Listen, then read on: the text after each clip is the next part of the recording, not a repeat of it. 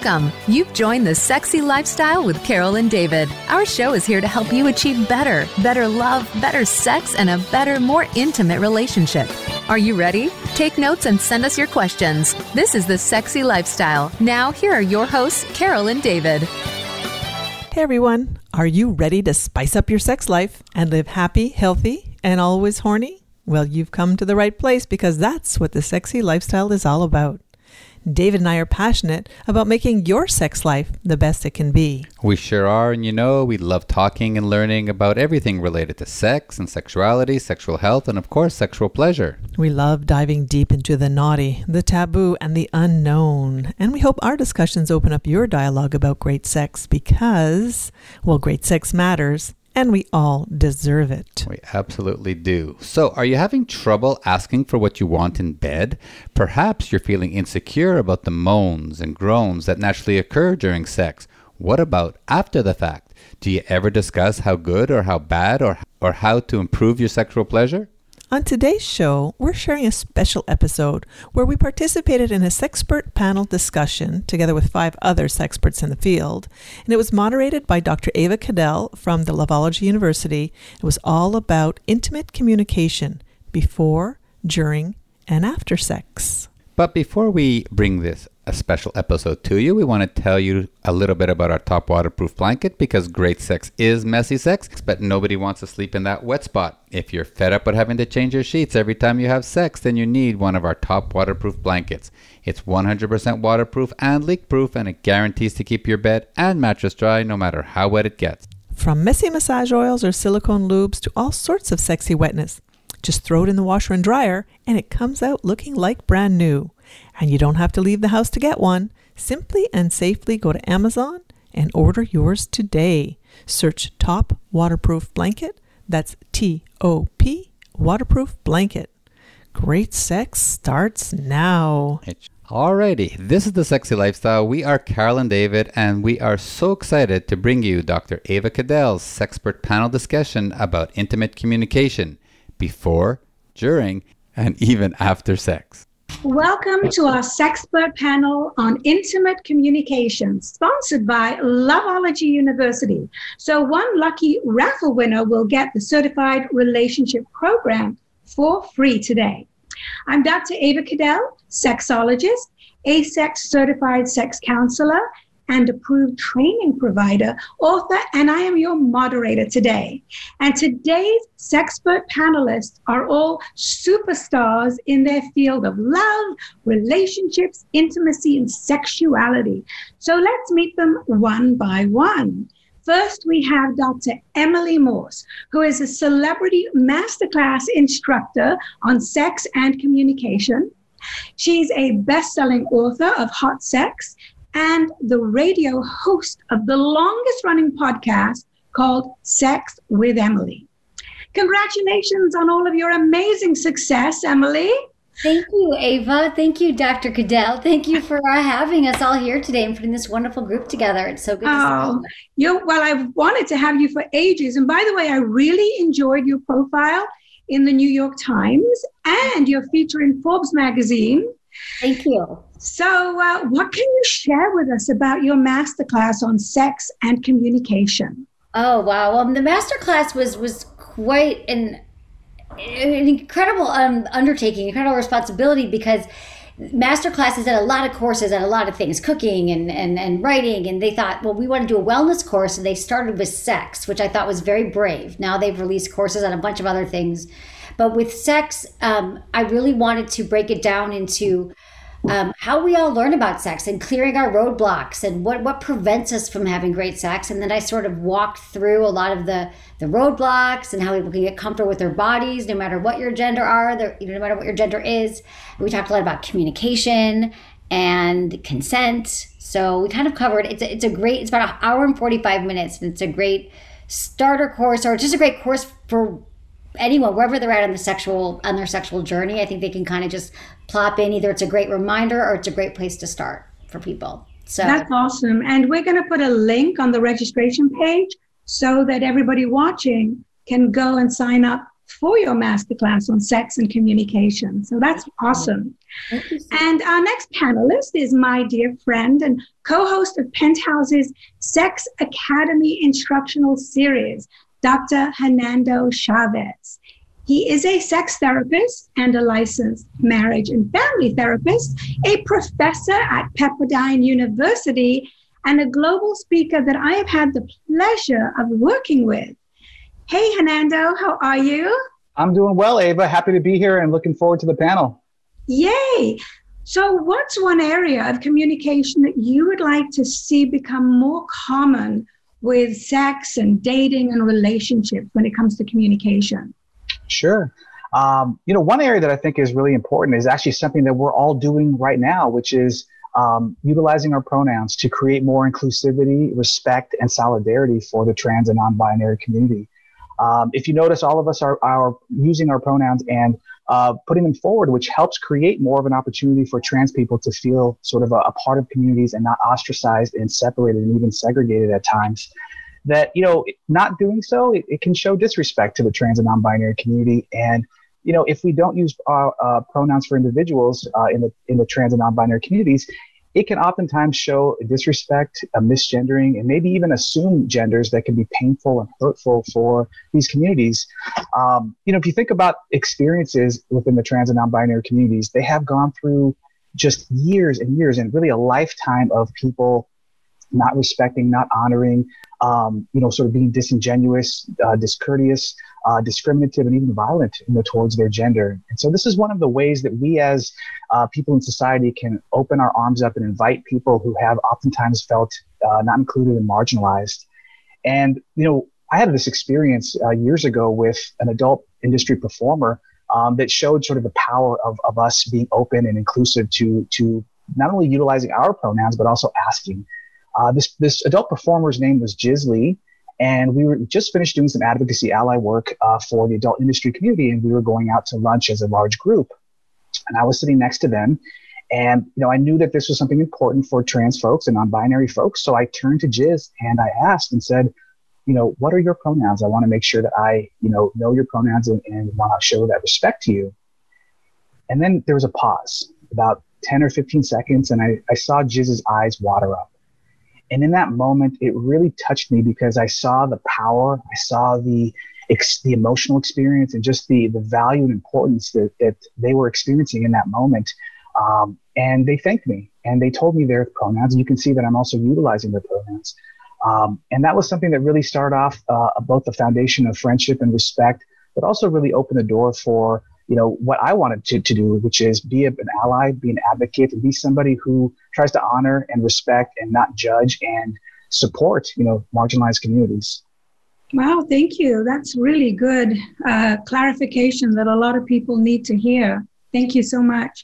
So our next um, panelist is Megan, Dr. Megan Stubbs. She is a sexologist, a biologist, a columnist for Playboy, and author of her first book, Playing Without a Partner, a singles guide to sex, dating, and happiness. Congratulations on your new book, Megan. Thank now, you, you offer expert insight on modern dating and even how to have sex with a stranger, which I just love. so, what are some ways to initiate intimate communication before engaging in play? You know, you can utilize anything as a third party. You can say you read an article, you can say you saw a panel like this and bring that up with your partner to start initiating that conversation of you know just dipping our toes into like what can we do sexually also, I love to suggest a yes, no, maybe list. So if you don't know what that is, it's a list of different activities um, listed out. And so you take this little assessment and your partner takes this assessment and you come back together and see where you overlap and see what things that are like, not for me, not for you, cool, we don't have to do that. And then explore things that you might be curious about that might be like a maybe on your list. So those are really fun ways to make the pre sex talk not boring. Cool. Thank you. Can't wait to read your book.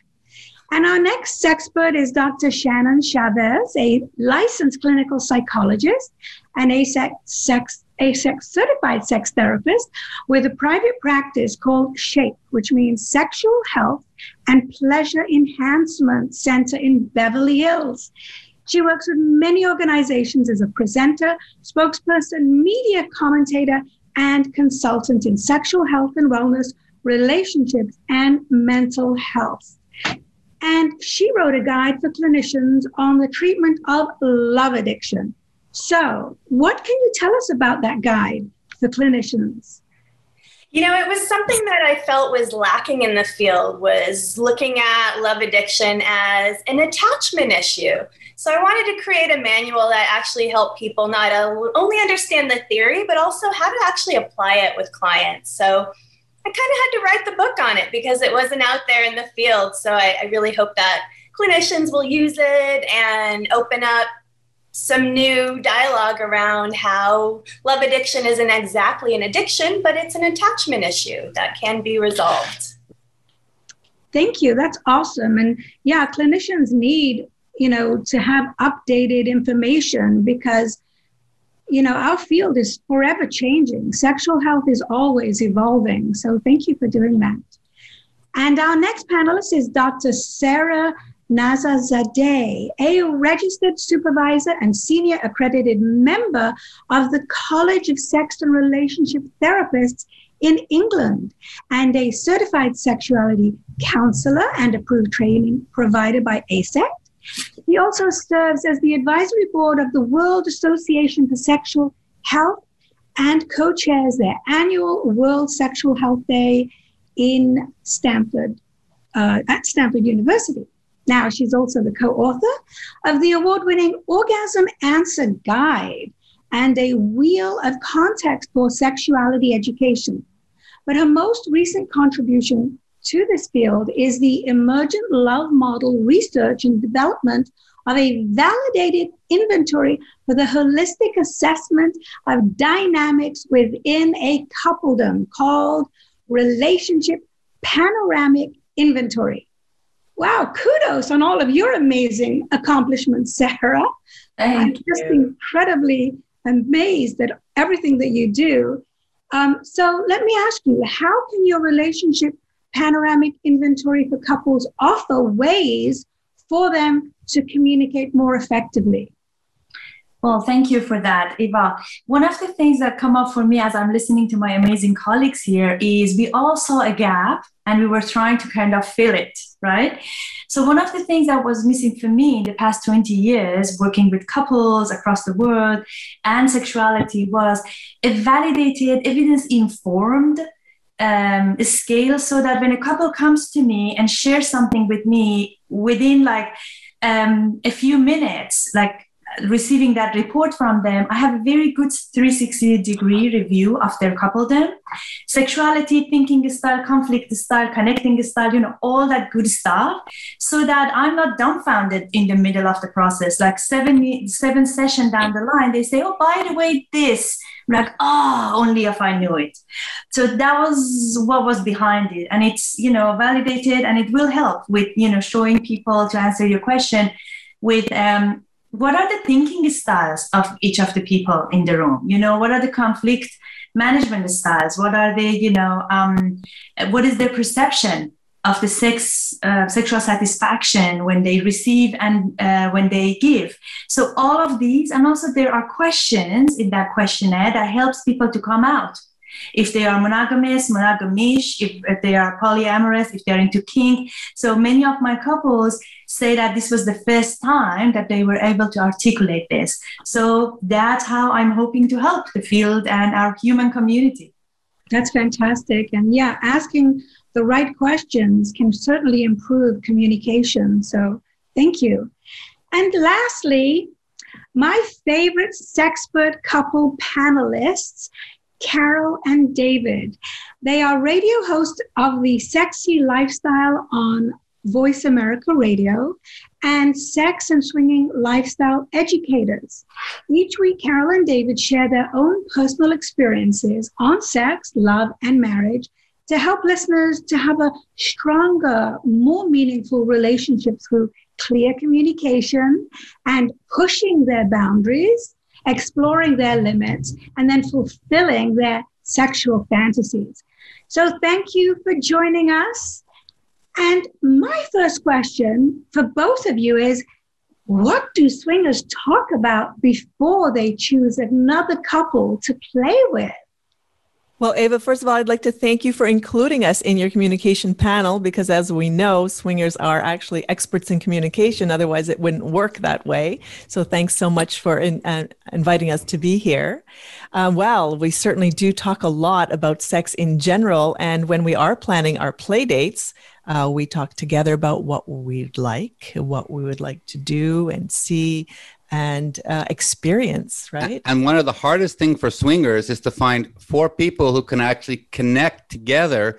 Um, so it's like I have to like her, and I have to like uh, she has to like him, and they have to like each other. So there's a lot of communication that goes on um, before we actually get together and get naked to play. Right. So the that kinds of things we ask are the kinds of things we ask each other are really about um, you know what we're looking for what we want to experience in that day. And things change so we can't take for granted that our partner wants the same thing every time. We have to ask those questions. So what if one of you wants to swing with a couple and the other one doesn't? Oh that's uh we never take one for the team it doesn't so, happen. yeah. We just kindly decline and move on that's all. Yeah and one of the Good hardest answer. yeah. Yeah and one of the hardest things as we age is unfortunately, um, the women seem to take care of themselves better than the guys do sometimes. And um, you know, it, it's it's hard to find two couples that are very very compatible for each other. And Carol and I, like, I might find the woman very attractive, and she's like not a hundred percent. So we talk about like, you know, what do you think? And and sometimes, you know, you talk to the people and all of a sudden their personality starts to shine. And then, you know, the looks don't become that uh, important. And the people as themselves, and they have beautiful smiles, um, make the whole encounter a lot more enjoyable to, to get into. Great. Thank you. And lately, one of the things we're talking about is are they vaccinated or not? right? yeah, that takes communication too. Mm-hmm. Good point. So, most people really have a hard time, excuse the pun, asking for what they want in bed. So, this question is for everyone on the panel, and just please feel free to join in if you have anything to say in response to each other. How do you ask for what you really want in bed? And um, let's start with Dr. Emily Morse, because I'm sure you have had this question hundreds of times from your listeners oh. on your radio show. Yes, I have. And also, I always have a radio show and a uh, podcast, Sex with Emily. So, I'm not doing right. video anymore, but it's podcast, just so y'all know. Um, yeah, it's a great question. I think that everything comes down to communication, and a, a, simple way to do it is hopefully you you've done work and you figured out what you actually want. But I have the three T's of communication, which is timing, turf, and tone. And the timing is just when you're not, an easy way to think about it is when you're not halt, which is hungry, angry, lonely, or tired. So make sure you're in a good space, so you've got a good clear head. Um, and then the, the tone is is light and it's curious and it's not you're not on the defensive you're not angry all, all things be cleared and you just say hey you know i realize that you know maybe we've never talked about our sex life. A lot of people who call into my show have never talked about it or when they have they were shamed. So you could just say i'd love to have a conversation about it. I realize we haven't talked about it and you might have to do a lot of this is nothing that you're doing wrong. I think we can both agree we want to be great lovers to each other and and have the conversation. And the other thing is um, turf, and I always recommend to do it outside the bedroom. So somewhere where you're just hanging out, you're chilling, you're having a drink, you're at dinner, you're going for a walk somewhere, and and so that's just um just just throw the three. That actually helps for all kinds of conversations that can be awkward or challenging. Is just think about the three T's. And I do have a a downloadable guide on my site for free that is, that explains this. But I think that you know, and then before you even get to that, you have to figure out what do I actually want, and and once you figure that out, and remember the other thing I want to remind everybody is that. Uh, sex is not a one-time conversation. It's an ongoing conversation, and you talk about it. I, I believe I'd love to get to a place where we're talking about as much as we talk about where we're going on our next vacation or what we're going to do for our birthday and what are we going to do with our sex life. So yeah, that's great. And you're so right. If you don't know what you want, you certainly can't communicate it. So find out what it is that you do want. to be satisfied sexually. Thank you. Uh, Dr. Hernando, what is your answer to uh, how do you ask for what you want in bed?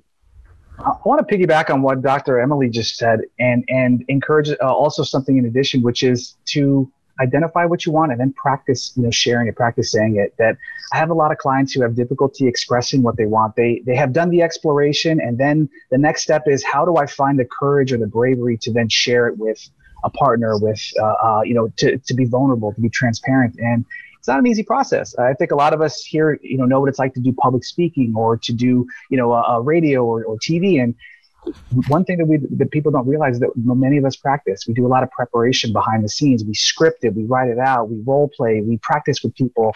And I encourage clients to do that as well, both with myself, where they we practice with role play, but I also have them, you know, write out what they would like to say. Sort of like in the business community, we have our elevator speeches. I want them to have their elevator speech in terms of sharing their pleasure, sharing their limits and boundaries, sharing their um, the, the the the boundaries and the sort of the play box that they enjoy, as well as also what their body uh, um, experiences with pleasure in terms of like their, their favorite sensation, their favorite sort of experiences, sex toys, positions, and so on. But I think they have to practice first. So I just encourage people to do that work on you know on your own, and then when you are with a partner or with people, you might have more of a comfort and maybe a, a bit of a practice under your belt to be able to express and share that. I love that. So basically, rehearse. You know, rehearse what you want to say um, about what you want in bed. That's really great advice. Thank you. And Dr. Megan, what is your advice on how to ask for what you want in bed? This is so tough to follow because I want to just echo all the sentiments that Dr. Dr. Hernando said. Um, but yeah, I really want to key in on, you know, having this conversation in a neutral location. Um, if you try to have this conversation while you're in bed or getting ready to be intimate, you can sometimes get like a not very truthful answer because a partner feels pressured to answer one way or another. So make sure you're in a neutral location. That way, everyone feels safe and free to answer authentically and not be pressured like, oh, they're asking for this. I should say yes because I don't want to disappoint them. But if you're in a neutral location, you have to worry about that. So make sure, yeah, turf is so important. And then, yeah, if you're really worried and nervous, that's what your friends are for. You role play this conversation with them, be like, hey, I need you for a minute. You be my partner. I'm to try something out on you. And then you can, you know, talk with them because obviously they love you no matter what. So you don't have to, you know, worry about dumping this new thing on your partner without having tried it first. So keen on your friends. I love that neutral location. So I guess you could do it in the car when you're driving on your way to date night. Or that's a neutral location, right? As long as it doesn't make the driver crazy. Shopping, you know, walking in the park. yeah, but I like that. That's awesome. Dr. Shannon, what is your advice on how to ask for what you want sexually? Well, I agree with what everyone said about practicing. And sometimes I recommend for clients to ask for things that aren't related to sex, that are just general things that you're doing on a day to day. You know, I want a hug, or, you know, I need this, so that it becomes second nature, becomes something that you're used to, like a habit. And I also recommend writing it down so you can see the language you want to use. Because I think sometimes in the moment we feel so much pressure to say the right thing or to communicate it perfectly that we don't focus as much on just asserting what we want. So writing it down, we visualize it, we get used to the language we want to use, and maybe we even say it out loud to ourselves just to get comfortable with the tone we want to use and the body language that comes along with it. So I, I, definitely agree with what everyone said, and I think writing it down makes it a visual reminder of what you want. I like that. Yes, preparation. And then I love that you said body language because that's really important when it comes to communication. It's not just um, oral sex, A U R A L. It's also your body language. It's very important. Great answer. Thank you. Dr. Sara, what do you think? What is what do you advise your clients on how to communicate their wants and needs and sexual desires to each other? I completely agree with everything that was said. And if I may add mine as bullet point to the rest of the kind of communication, I would like to bring some context maybe to our discourse here because some of my clients are from high context countries or cultures that you don't really talk about everything you don't have vocabulary for everything so you kind of sign cue and you're hoping that the other person picks up. And then some people are from low context countries meaning that you verbalize everything about everything you know it's, it's like you know solidify it by putting a word to it. So i would pay attention to that for my couples that you know just to you know where everybody is coming from where each of them is coming from or everybody in the in that kind of constellation of the relationship comes from. And then the other one is as we are talking about sex i would like to take that a little bit further those three T's. Um, Emily, I love that. Uh, and also add what Dr. Megan said earlier that about yes, no, and maybe. So maybe we want to try it, maybe not. And also do that as a part of the body language. So, for example, it's not always necessary that if I do this to you, you say, don't do it, stop. Because by neural resonance, you created kind of a knee jerk reaction in the other person. But what if you actually use your hand and move that hand into a place that you want. So, and then knowing that this time I might not like it here, but next time I might. So these are the ones that I think, you know, the nuances, because many of the couples, you know, have that verbal exchange, have that agreement, and then they get stuck to it. But you told me five years ago you don't like this. Yeah, that was five years ago. so these are the ones that, you know, I just wanted to add kind of a bit of context. That's great. I love the moving your partner's hand to where you want them to touch you or their head to where they want you to. Yeah. That's perfect. Thank you.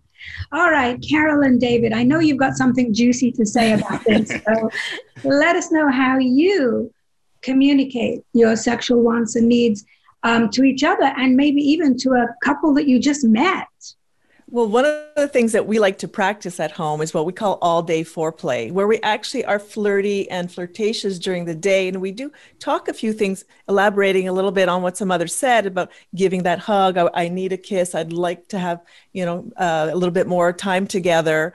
And, and, also from what Dr. Emily said about tone, uh, keeping it light and making it fun. And if you want to talk about sex, it doesn't have to be a serious topic. If you get used to speaking about it and it's not so scary then to to say the words uh, i would like this or i would prefer that. Uh, just make it more commonplace to discuss these kinds of things.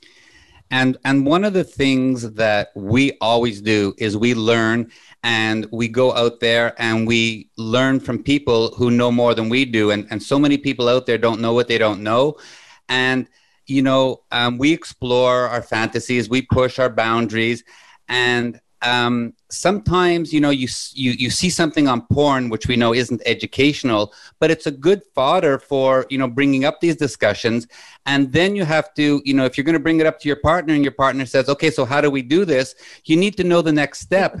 And one of the things we do and and dr emily i mean you have the most amazing newsletters that you put out there and there's a lot of how to's and bring up this and how do you talk to your partner? And we do it all the time because we like keeping our sex life uh, spicy and we like doing different things and so go out there and find the experts there's so many great experts out there dr ava from your university and emily and there's Dr. Jess O'Reilly, and people who have real credible information out there who could get you through the points.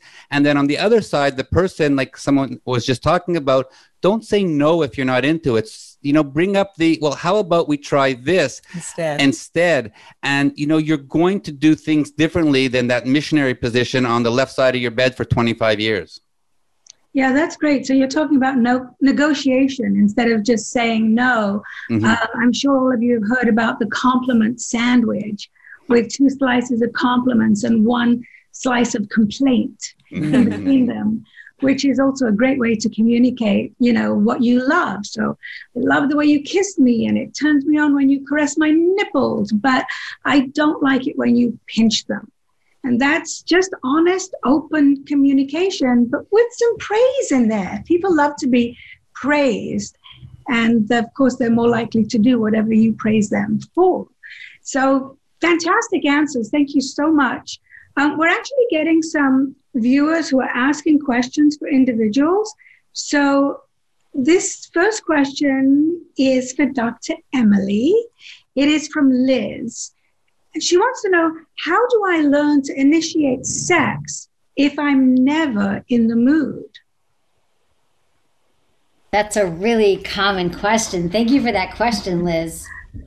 So, uh, this is the thing. We, we hear this all the time. We're, you have to remember that initiating sex is a skill set. And usually we fall into one of two camps. Either we're the initiator or someone's initiating with us, right? We're receiving.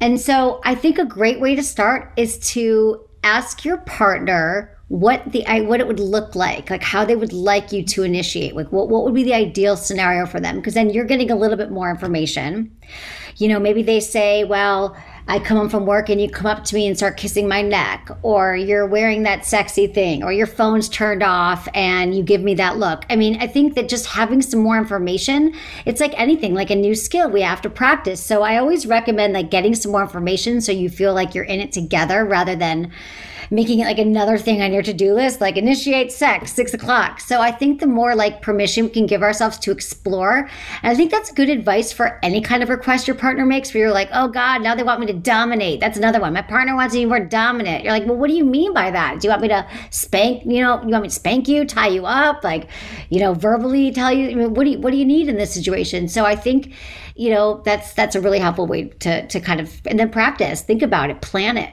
you know i'm i have to plan stuff ahead or it won't happen. I have to think about it you know because i also had partners happen to me like i'm like everyone else. I'm like oh god i really haven't been initiating. So i had to like think about it like i'm going to do all these things because then also it wasn't just what my partner turned me on i took what i knew he wanted and then i was like well what would really turn me on? And i kind of created a scenario that felt good to both of us which i think is always important.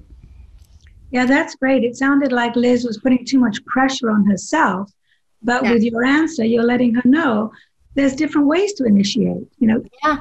initiate with a, a, hug or a compliment. It doesn't have to be. It's uh, yeah. Yeah, it doesn't have to be in missionary or doggy style. That's yeah. So that's great. Yeah, thank you. That's a very good advice for everybody. And I do think we should take turns initiating sex so that one person isn't always the initiator.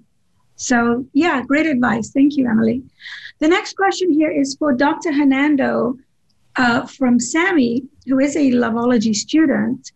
Um, and he wants to know more about what you were talking about the pronouns um, and minorities. He thought that was so important about respectful communication. So he wants to know if you can just expand upon that a little bit more um, and maybe give an example of communication.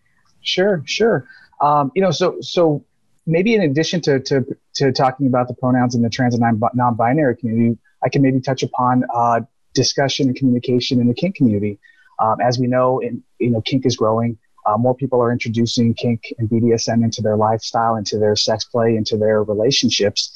Um, and a- as this is growing, so do I think people also need to hone those skills. You know that the within the kink community, there's an emphasis on communication and consent negotiation uh, that's ongoing, that's constant, and as was brought up with, previous panelists, that is uh, uh, ongoing and, and, evolving. So we have to be dynamic about those continued conversations. And in the kink community, we have different uh, acronyms that are used to to uh, to kind of remind people about areas to to explore in terms of their communication and negotiation. Uh, an older version was SSC, which was safe, sane, and consensual. maybe something that's a little bit more modern was RACK, which was risk aware consent kink. And one that I've been seeing also in dungeons and also uh, online has been prick, which is personal responsibility, informed, consensual kink. Um, so whether you're SSC, prick, or RACK, um, which I, I, love the prick, by the way, that's a great, great uh, acronym. You can't forget that. Um, I think we have to, to, you know, take a cue from, let's say, the non-monogamous, the poly, and the uh, uh, kink communities in this emphasis on defining boundaries, uh, consent, ongoing consent, the idea of exploring limits, um, pleasures, you know, areas that we want to play in. Um, also aftercare, you know, how we like to mm-hmm. also experience the, the after sexual experience and what physical or emotional or mental support, you know, is something that's beneficial for us, as well as even talking about things like triggers or you know, historical sort of experiences that might impact or come into play with our sex, and even injuries. You know, that some people might have you know certain issues with knees or backs or hips and so on, and these are all things that can be done through communication. Um, in the kink community, you'll often find that they'll use things like checklists to, to help sort of guide the conversation in order for people to explore what areas of impact play, what sort of psychological sort of areas of dominance and submission or power play that they want to explore, uh, maybe what type of S&M sort of, you know, experiences with sadism and masochism. Um, and then also with communication, it's very important for uh, people to explore, you know, what are sort of our ways to uh, keep consent ongoing, but also to check in with partners. And so this idea of ongoing check-ins is important. This idea of exploring what are safe words, um, what are silent alarms. If you don't know what a silent alarm is, it's essentially if there is some type of restriction that's happening sensory-wise, it's a way for us to be able to express, you know, to stop or, or our safe word uh, mm-hmm. when we have some type of, let's say, restriction. For example, somebody has a ball gag. They can't say that you know, uh, cucumber is my safe word. They can't say it because they, they've been, uh, uh, they're in bondage. So they may hold a handkerchief. And if they drop that handkerchief, that is a sign for that top or that dominant to say, hey, we need to pause or stop. I've got to check in. And one of the classic ways for, you know, consent to happen in the kink community um, in terms of, of uh, uh, ongoing communication is to use the, the stoplight system. You know, that example of red, yellow, and green that we're all familiar with with driving that typically when someone shares green, that means to keep going, that this is pleasurable and good. Yellow can mean different things. So we have to define what yellow means before we get into our play. Yellow can mean, you know, don't go any sort of uh, deeper or heavier. This is a good sort of trajectory. Uh, but for some, yellow can also mean, hey, we need to pull it, tone it down back a bit. So we need to define what yellow means for each you know, individual. And then, of course, red would mean full stop. We've got to stop. We've got to check in. We've got to tend to whatever needs might be present. And, and that's something that I think we can all learn from the kink communities, which is, um, you know, this idea of, having deep, intricate uh, communication that really highlights boundaries, consent, and love and respect for people. And I think that gives us the opportunity to really have pleasure when we can factor, you know, when we can address some of these different areas that can sometimes come up with assumptions or miscommunications. Yeah, that's great, Hernando. I know um, the safe words are so important, and we can you know incorporate those into our sexual fantasies. And you know um, also consent is of paramount importance in communicating consent. It's it's all very very um, just very important to know how to communicate consent and how to communicate boundaries. And your explanation is excellent. That's why you're the professor at pepperdine university. You're so good at this. Um, dr sara Linda and Jerry want to know how they can solve their different sexual needs. Hmm. Sure. Thank you for that question. Different sexual needs. So one of the practicality of it is take turns. For example, tonight is my night, tomorrow night is your night, and then a couple's night. I might just ask for a for a cuddle or a caress or a massage and you might ask for something else. So when the individual needs are met then when you come together as a couple for your coupledom night you know whatever that you want to call it then there is not that residue of resentment that i didn't get what i wanted you know? So that would be one way. And then um, the other one that I I was actually thinking um, earlier on um, one of the things as we're talking about communication that i tell my couples is create a sex menu for yourself. Because for many couples especially long-term couples it's intercourse or or highway. So it's really important to have a sexual menu. Literally i ask my couples to have a sexual menu and then go to each other hey i'm hungry for four course dinner tonight. And then the other person says not really. Can we have a cup of tea and a biscuit please you know and then how does that look like on the menu? This way both of you that negotiation but kind of in a softer way that kind of we put it forward and both of them feel satisfied out of that situation because i want to mm, build on uh, something that uh, dr hernando just mentioned which is so important. Aftercare matters a lot so when people come out, it doesn't matter if somebody experienced orgasm or not, or you, you whatever. But if you're really centered and then ask yourself, did I like this? Did I like this experience? Did I like this food from the menu? If the answer is yes, you want to go back. If the answer is, oh my God, that was disgusting, the body will resist you. Forget about you. I mean, you know, cognition is not even involved, right? The body will resist you. So I want to leave you with that lovely couple. I'm assuming you're a couple. I love that because I also do a sexual menu. I've done it in my seminars, and I tell couples to uh, give each other a three course menu. So, what do you want as an appetizer? you know, because they might have different ideas. One might want to just kiss, another one might want a sensual massage. So I love that. That's great communication. And also, I like what you said about take turns, you know, to have your sexual needs met. So Monday, it's um, Linda's, and then Tuesday, it's Jerry's turn. Very good answer. Great. Uh, here's a question from Lexi for Dr. Shannon. She needs your help because she says, My partner and I are on different pages when it comes to sexual communication. And it feels like we're talking two different languages. So, how can we get into a better rhythm with our communication, even though our styles of communication are different?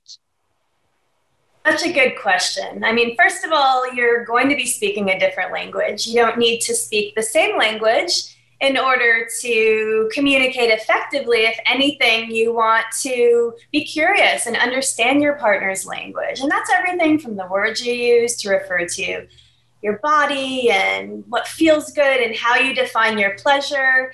And I think if you're on this, if you're on a different page, I think sometimes it maybe there's things being triggered when you're hearing your partner use certain terms or uh, maybe it's not a turn on and so you can openly talk about what's working in communication and what's not and i think if we think of sex as its own language then we give ourselves more permission to use words that we don't normally use. Or, as we said earlier, body language and have your own way of communicating. I mean, a lot of couples like to use pet names or mm-hmm. use a, a cute voice when you're talking to your partner. So, think about all these creative ways that we can develop language around sex rather than feeling like it has to be perfect or that it has to sound like it sounds in the movies, but being open to having your own unique style and then teaching your partner about that communication and language that feels comfortable for you. Yeah, that's so true. And some couples, they use, um, so some couples are like left brained, others are right brained. And so that's actually two very different people who express what they want just differently. Because maybe a left brain person wants to, you know, uh, initiate. Um, and what they want to say is, I, I just want you now, because they just want to get to the facts. But if they're partner is right brain, they're more poetic and more descriptive. You know, maybe they want to have a bath together first. So you're so right in saying that sex is a it's got a language of its own. And I think if you can learn to talk in your partner's language, then you're not going to be on two separate pages. You know, you can combine your styles and um, communicate with all the things that, you know, Dr. Emily and Hernando and Sara have been saying um, these are all extremely unique ways to communicate. So we're really helping people, I think, expand their vocabulary.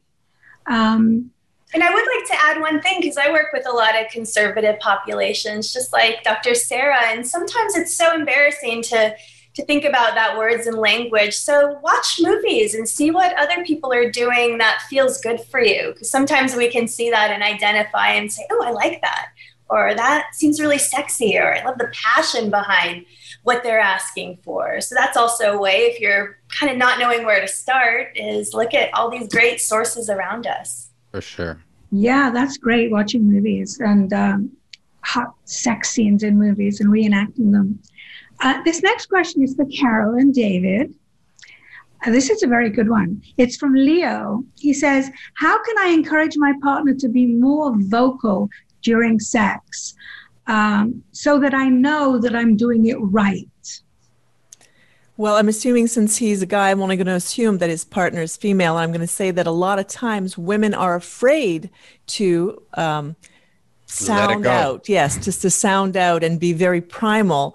But I got to say that when you do let go, for me especially, uh, then it certainly helps.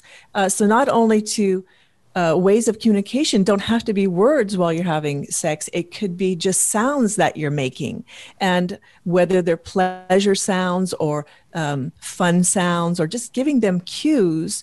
Uh, so I would say if he wants to know how to encourage that, I think he has to ask her to let me know let me know if you like this even if you're just grunting or moaning or or sighing in some way and i think he just has to come out and ask his partner to be more vocal and so it and with the reason that he wants to know if what he's doing is good or not good. Yeah, and the same thing if it's not good, you have to tell them as well Mm-hmm. because, you know, touching someone and massaging them feels good, but an hour and a half later it might not feel good anymore.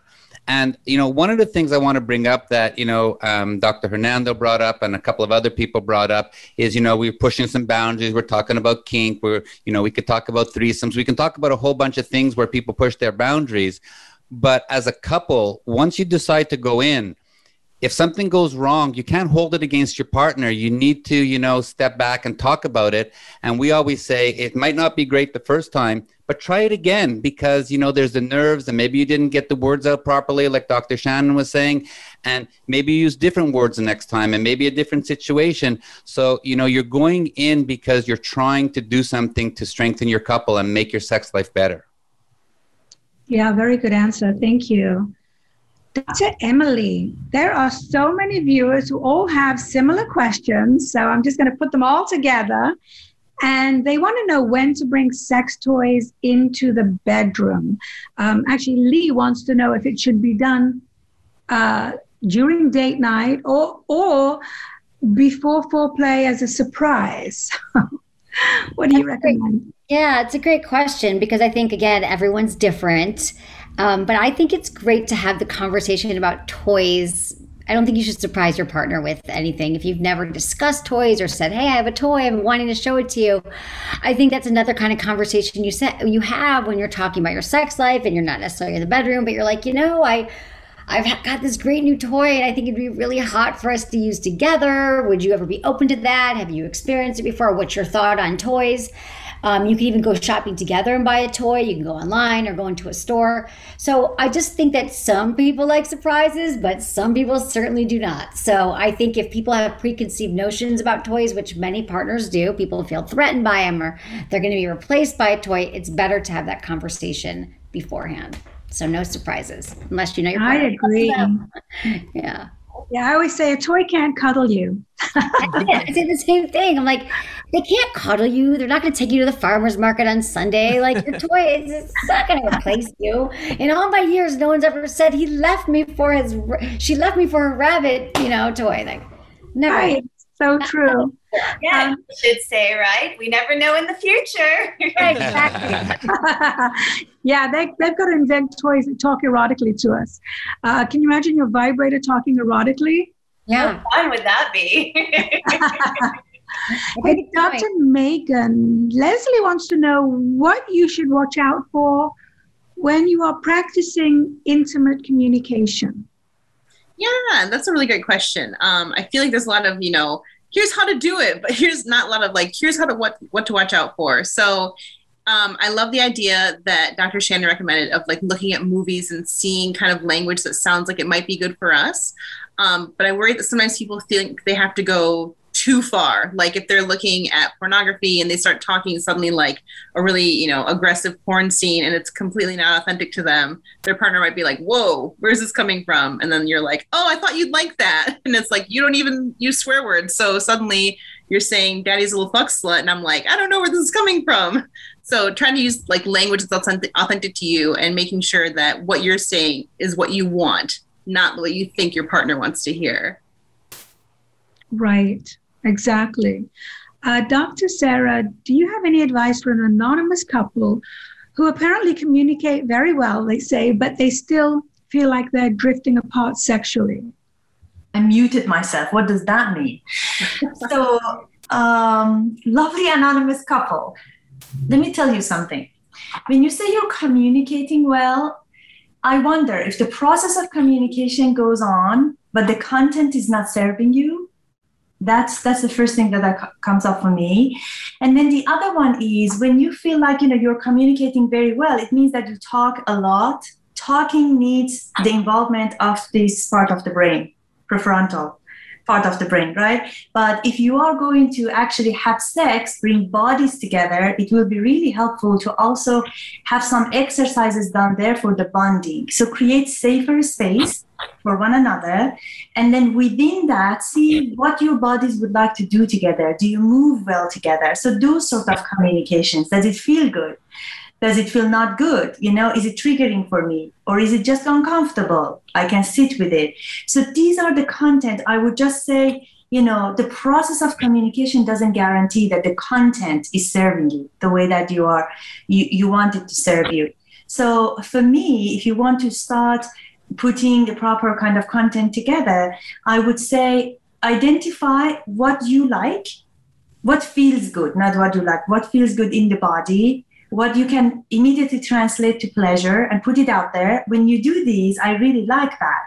And then um, communicate with your body. So, for example, I have this guessing game that I give to give to my couples.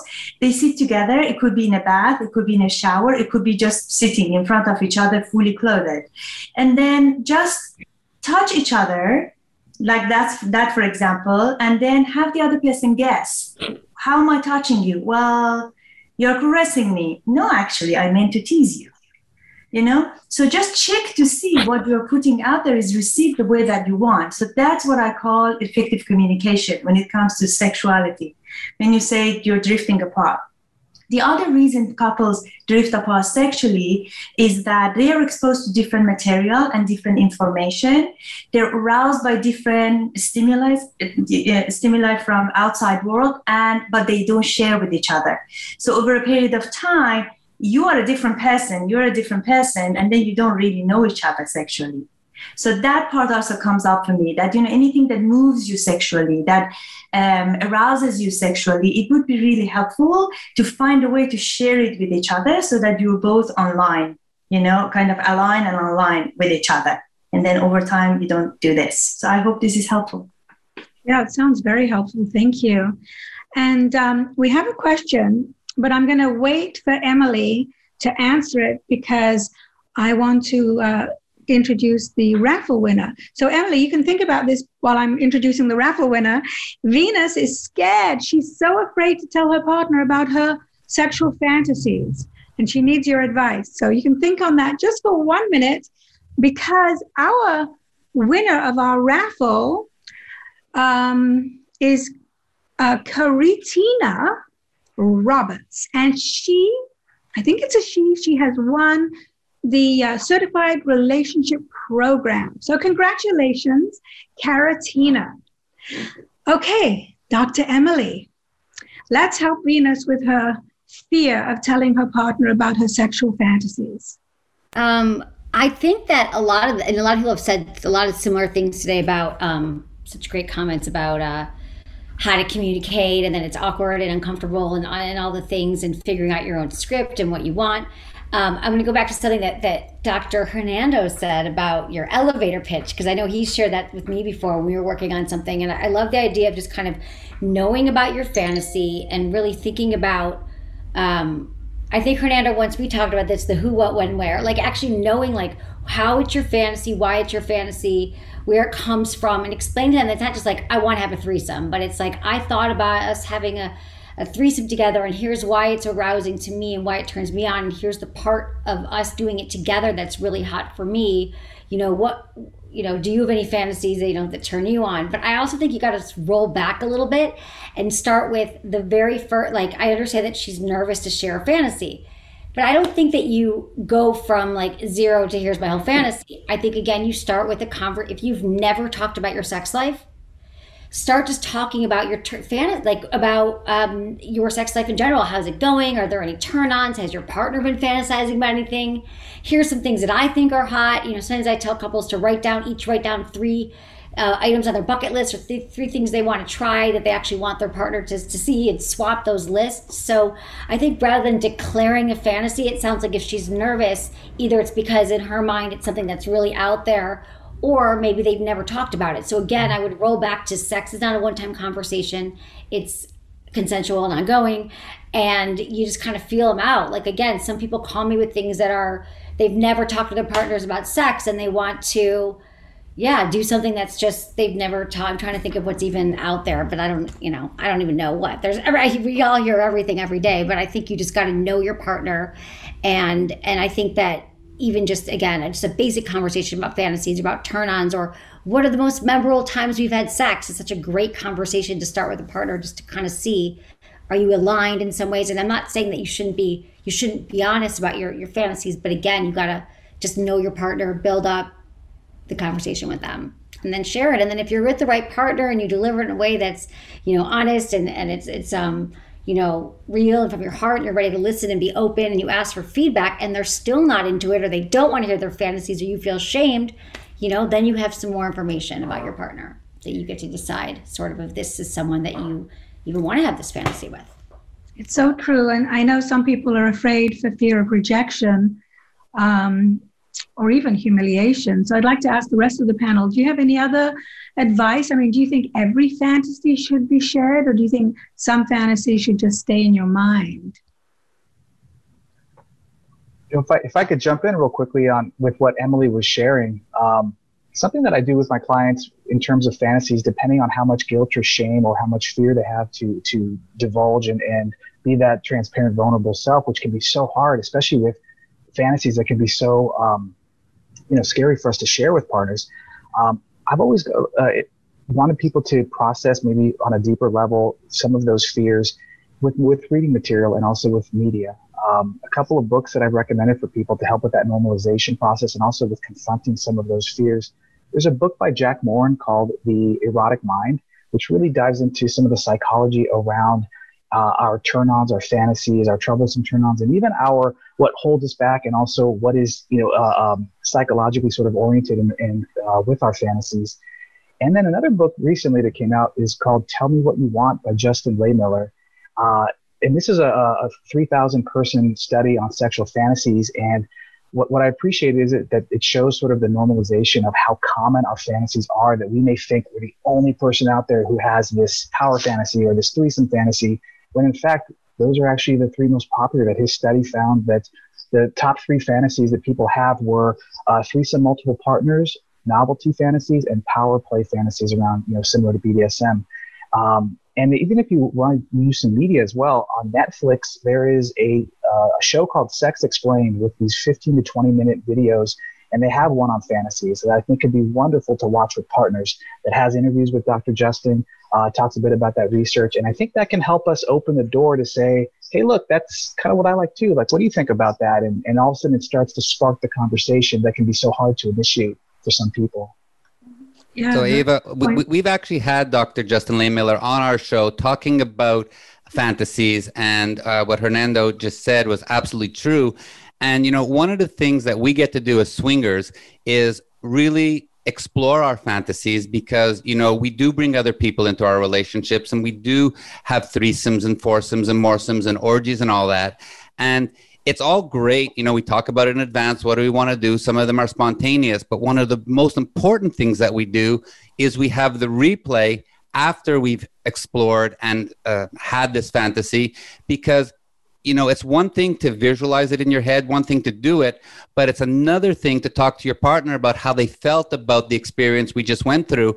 And we do it like an hour or two hours right after it happened. So it's fresh in our mind. And from that, we, um, um, try and do a little bit better next time because it's not always 100% right and sometimes it's like well you know we're in an orgy and did you see what was going on over there yeah i'd like to try that next time and it just keeps it rolling um, for the future um, may I just comment? This is fantastic. So, you know, the way that I use Dr. Justin's book, uh, Hernando, thank you for bringing that up. I actually asked the couple to bring it in, or I have a copy, you know, in the digital world, I can't have a copy. So I asked them to randomly open a page and read a fantasy. And then I watch their body language and I feedback. I'm like, you were, oh, you're excited. You're like, ee, disgusted. So that's a point of conversation for them there and then. Um, so I just wanted to put it out there that you know that opportunistic um, is really really helpful. Yeah, it is. Anybody else have any comments on oh, sharing fantasies?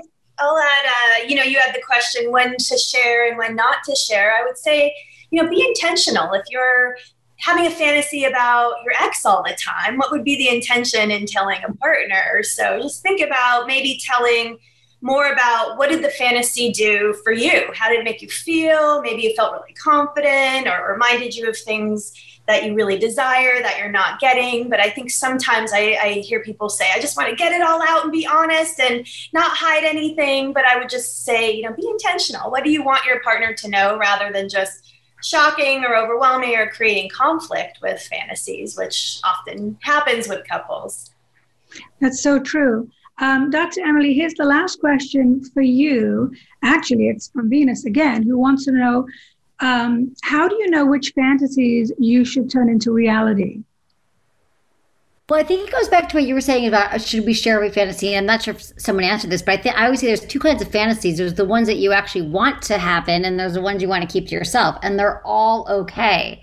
So, so if her question is to to which one should you share, I think if you want it to happen, it's a fantasy that's sort of in your mind and it's in your consciousness. I think, and you're with a partner that you think would be okay. Again, it's like baby steps. Um, I don't think I don't know why you wouldn't, I guess, unless it's like harmful or you have conflict, you're not sure you want to share it.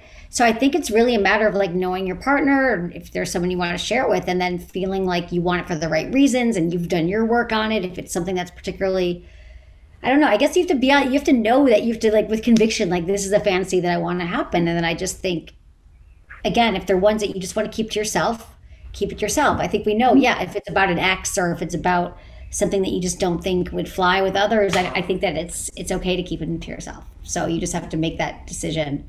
And again, doing research, reading some of these books. There's been some excellent books and resources mentioned today. Mm-hmm. yeah, and videos too. Videos, everything that would kind of hmm. make you feel like, oh yeah, this is okay. I mean, I think we all have our doubts around things if we don't have enough information or education around it. So. But it definitely expands your communication to discuss fantasies, and you can discuss fantasies that you want to keep as fantasies, where there are other people involved, and if you want to maintain a monogamous relationship. But then there's other, you know, fun ones that you can do. I think a common one is having sex, you know, outdoors or um, by the window so people can see you. There's a lot of exhibitionist fantasies. Yes. But uh, thank you so much. You know, this actually brings us to the end of our Sexpert panel discussion on intimate communication. So thank you, esteemed panelists, and everybody can learn from you. Um, your wealth of sexual knowledge is just mind blowing. Thank you, Dr. Emily Morse, Dr. Hernando Chaves, Dr. Megan Stubbs, Dr. Shannon Chavez, Dr. Sara Nasserzadeh, and of course, our sexy lifestyle couple, Carol and David, who are Thank all you. truly superstars. So, finally, I do want to thank all of our attendees, and we will be back next month with a new Sexpert panel and a new topic. So, I hope that you'll join us. But until then, live to love and love to live. Thank you. Wow, we sure hope you enjoyed that Sexpert panel discussion as much as we did. You know, we're Carol and David. This is the sexy lifestyle. And to find out more about all the Sexpert guests on Dr. Ava Cadell's panel, just go to our website, thesexylifestyle.com, where they have their own guest page with all the information. You can contact them if you have any questions about their work. And remember, if you're looking for an online, open minded community to find compatible people and events near you, simply join SDC.com. You can use promo code 30314 for your first month free. Absolutely. And you know, every week we are learning more and more with all our Sexpert guests, and we hope you do too. If you have any questions at all, you can always send us an email at ask at. Wow, the end of another great show. Thanks so much for listening. Join us again next time for another hour of the sexy lifestyle, talking about sex, sexuality, sexual health, and pleasure, and all the fun ways to spice up your sex life and live happy, healthy, and always horny. Well, that's it for our show today. Carol and I send you lots of love and great sex. Please stay safe and, of course, stay sexy, everyone. Until next time.